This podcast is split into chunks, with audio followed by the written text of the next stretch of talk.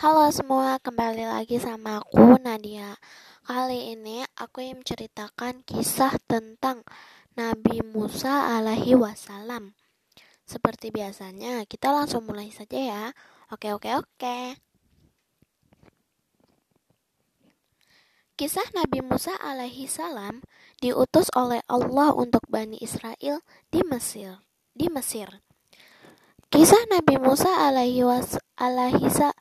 alaihi salam ini diabadikan dalam Al-Qur'an. Selain untuk menyelamatkan kaumnya dari kekafiran, Musa juga diutus untuk menyadarkan penguasa Mesir saat itu, yakni Fir'aun, yang menahbiskan dirinya sebagai tuhan. Kesombongan dan kekejaman Fir'aun itu membuat masyarakat Mesir takut dan tunduk kepalanya. Fir'aun juga tak senggan membunuh bayi laki-laki karena dianggap akan mengganggu kerajaannya. Dalam Al-Qur'an, sewaktu bayi Musa sengaja dihanyutkan oleh ibunya, Aminah, di Sungai Nil agar tidak dibunuh oleh bala tentara dan pengawal Fir'aun. Tindakan ibu Musa saat itu karena mendapat ilham dari Allah. Wa auhayna illa ummi Musa an aridihim fa idza khifti alaihi falqihi fil yammi wa la tuhafi wa la tahzani inna radduhu ilaika wa ja'iluhu minal mursalin.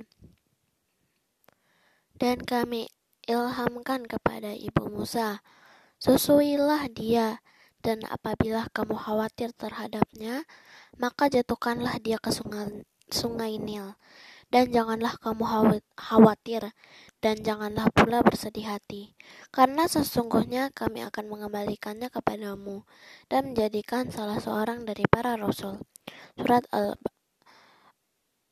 Surat Al-Qashash ayat 7. Ibnu Katsir dalam kitabnya Tafsir Ibnu Katsir menerangkan, rumah ibu Musa berada di tepi sungai Nil, maka ia membuat sebuah peti dan dipersiapkannya. Demikian rupa, lalu menyusui bayinya dengan tenang.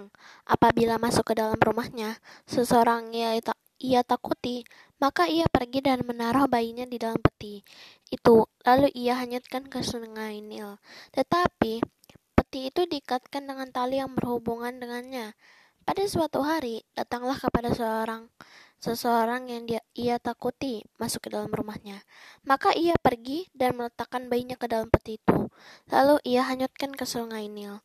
Tetapi, karena buru-buru, ia lupa mengikatnya dengan tali.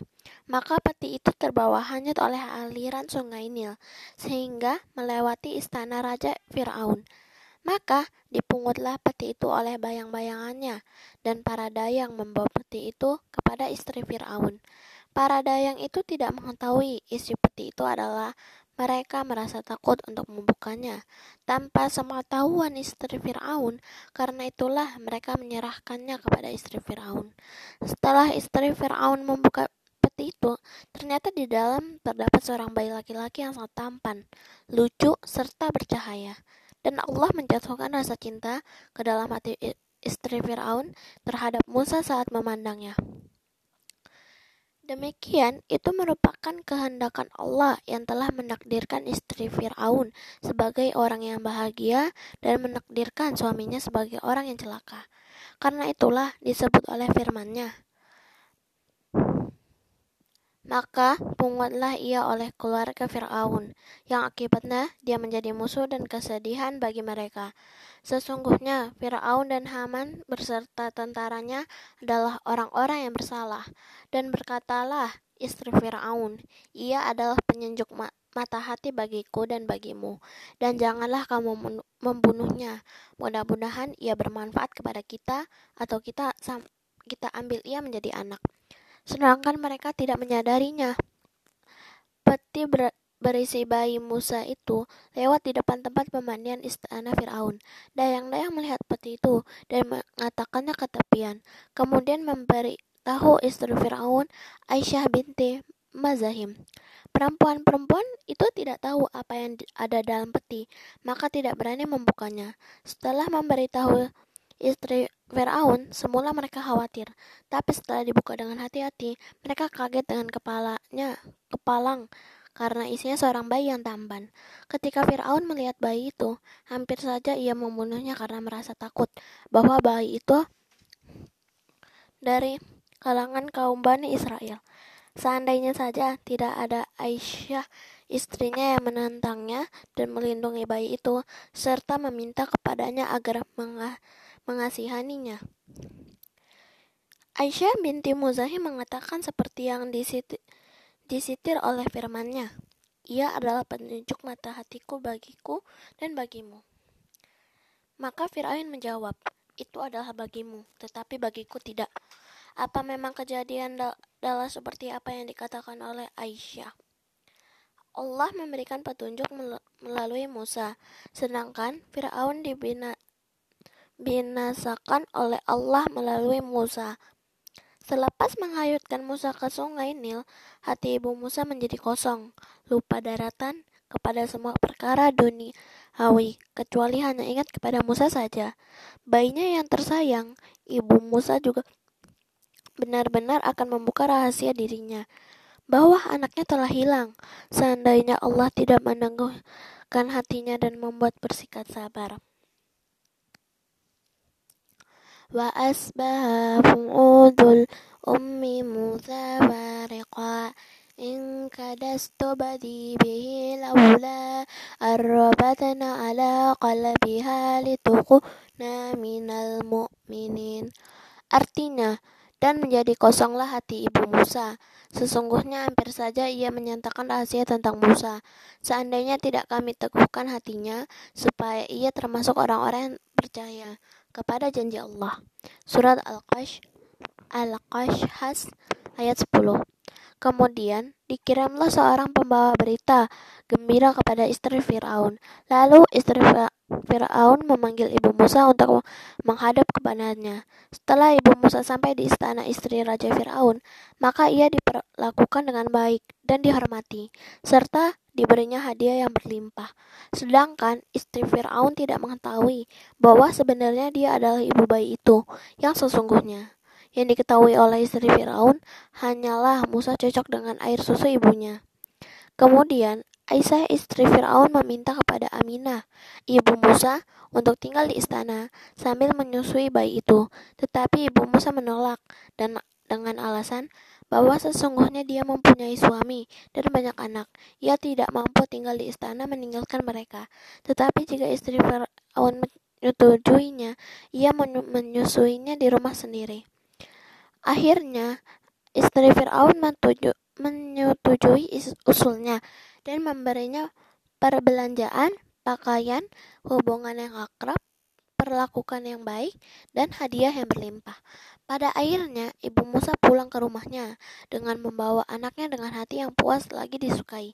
Ternyata Allah telah menggantinya dengan rasa aman yang pada sebelumnya ia selalu dicekam oleh rasa takut, dan Allah memberikannya kemuliaan dan kedudukan serta rezeki yang mengalir secara berlimpah.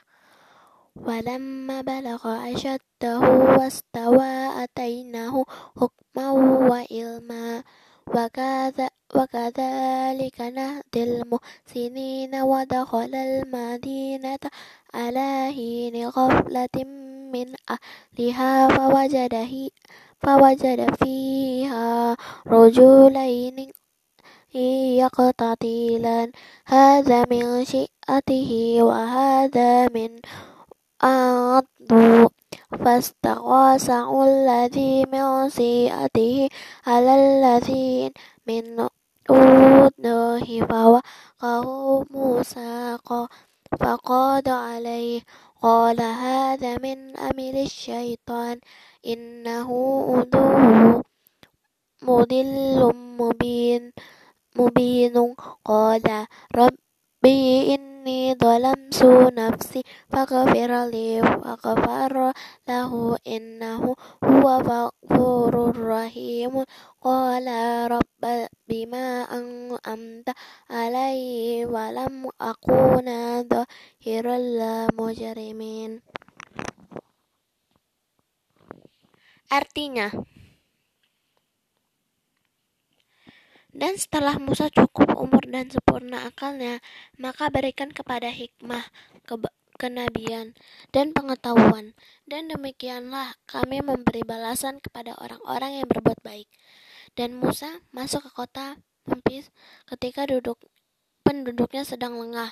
Maka didapatinya di dalam kota itu dua orang laki-laki yang berkelahi, yang seorang dari golongannya Bani Israel dan seorang lagi dari musuhnya, kaum Fir'aun. Maka orang dari golongannya meminta pertolongan kepadanya untuk mengalahkan orang yang dari musuhnya. Lalu Musa meninjunya dan matilah musuhnya itu. Musa berkata, ini adalah perbuatan setan. Sesungguhnya setan itu adalah musuh yang menyesatkan, lagi nyata permusuhannya. Musa berdoa, ya Tuhanku, sesungguhnya aku telah menganiaya diriku sendiri. Sekarang itu ampunilah aku. Maka Allah mengampuninya. Sesungguhnya Allah dialah yang maha pengampun, lagi maha penyayang. Musa berkata, ya Tuhanku, demi nikmat yang telah Engkau anugerahkan kepadaku, aku sekali-kali tiada akan menjadi penolong bagi orang-orang yang berdosa. Al-Aqash ayat 100 ayat 14-17. Setelah dewasa, Musa kembali diutus untuk menyadarkan Fir'aun. Tak hanya itu, Musa juga dihadapkan pada penguasa rakus yakni Karun dan politisi busuk Haman. Dan sesungguhnya telah kami utus Musa dengan membawa ayat-ayat kami dan keterangan yang nyata kepada Fir'aun, Haman, dan Karun. Maka mereka berkata, ia adalah seorang ahli sihir yang pendusta. Maka tak kala Musa datang kepada mereka dengan membawa kebenaran dari sisi kami, mereka berkata, bunuhlah anak-anak orang yang beriman bersama dengan dia, dan biarkanlah hidup wanita-wanita mereka. Musa berkata, sesungguhnya aku berlindung kepada Tuhanku dan Tuhanmu dari setiap orang yang menyombongkan diri, yang tidak beriman kepada hari berhisab.